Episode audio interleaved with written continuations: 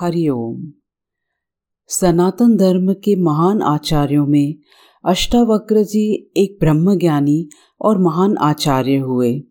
अष्टावक्र जी आठ अंगों से टेढ़े थे, इसलिए बाह्य जगत में वे कई बार हँसी के पात्र बनते थे। जब वे बारह वर्ष के थे, तब राज्य के राजा जनक ने विशाल शास्त्रार्थ सम्मेलन का आयोजन किया।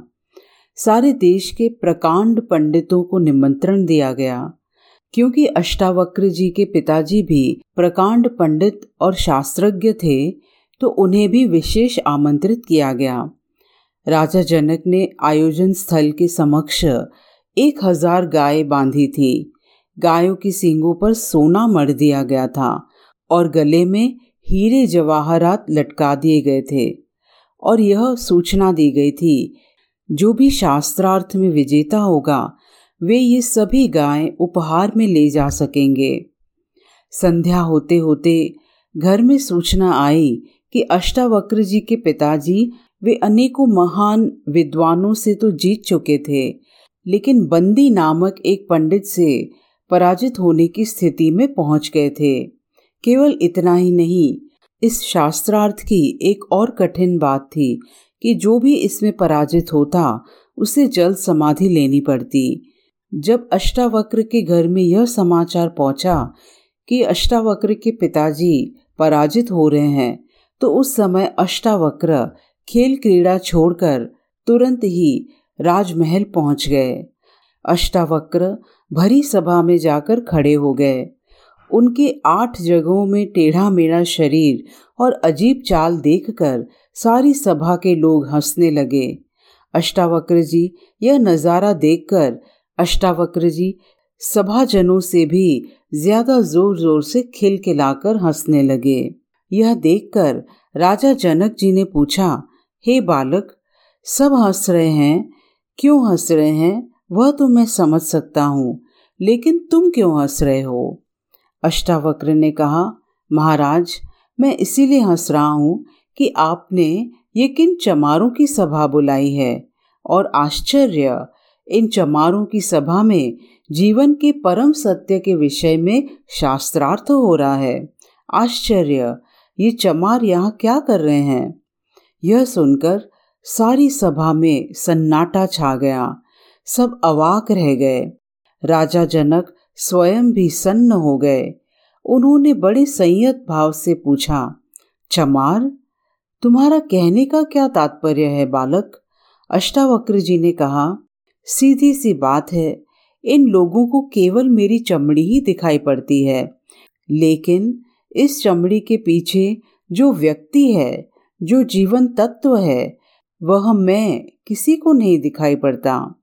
ऐसे लोग चमार नहीं हैं तो और क्या हैं? इनको मेरा आड़ा तिरछा शरीर ही दिखाई देता है। राजन मंदिर के टेढ़े होने से आकाश कहीं टेढ़ा होता है? घड़े के फूटे होने से क्या आकाश कहीं फूटता है? आकाश तो निर्विकार है। मेरा शरीर टेढ़ा मेढ़ा है, लेकिन मैं तो नहीं। यह जो भीतर बसा है, इसकी तरफ़ आप लोग क्यों नहीं देख पा रहे हैं? मेरे शरीर को देखकर जो हँसते हैं, वे चमार नहीं तो और क्या हैं? भला आप में और एक अज्ञानी संसारी जीव में क्या भेद है? यह सुनकर मिथिला नरेश महाराज जनक सन्न रह गए। राजा को अपराध बोध हुआ कि सब हंसे तो हंसे, लेकिन मैं भी इस बालक के शरीर को देखकर हंस दिया। राजा जनक के जीवन की यह बहुत बड़ी दुखद घटना थी।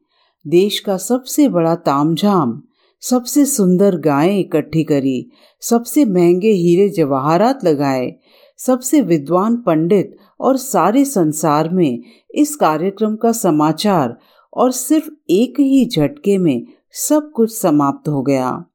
राजा जनक को बहुत पश्चाताप हुआ। उन्होंने तुरंत ही सभा भंग कर दी। रात भर राजा जनक सो न सके। दूसरे दिन सम्राट जब घूमने निकले तो उन्हें वही बालक अष्टावक्र खेलते हुए दिखाई पड़े। वे अपने घोड़े से उतरे और उस बालक के चरणों में गिर पड़े। उन्होंने कहा, आपने मेरी आँखें खोल दी। आत्मज्ञान की चर्चा करने वाले किसी के शरीर पर कैसे हंस सकते हैं? और जो हँसते हैं, वे ज्ञानी कैसे हो सकते हैं? राजा जनक ने कहा, प्रभु, आप मुझे क्षमा करें। और अपने शिष्य के रूप में स्वीकार करें।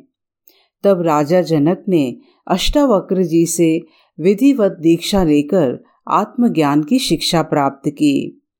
तो मित्रों, मनुष्य की मनुष्यता मात्र उसके स्थूल शरीर से नहीं है। मनुष्य की महिमा, उसकी संवेदनशीलता और उसके विवेक में है। हम अपना परिचय नश्वर शरीर से प्राप्त करते हैं या अपनी ब्रह्म स्वरूपता से। इसी में मनुष्य का विवेक या अविवेक दिखाई पड़ता है। शरीर एक पैकिंग है, जो जर्जर होके एक दिन समाप्त हो जाएगा। विवेकी लोग अपने में या अन्य में इस पैकिंग को नहीं, लेकिन मन की सुंदरता और बुद्धि की विचारशीलता देखते हैं। हम मूल रूप से चेतना है, ये देखते हैं। और यही शिक्षा अष्टावक्र जी के दृष्टांत से हमको प्राप्त होती है। हरिओम।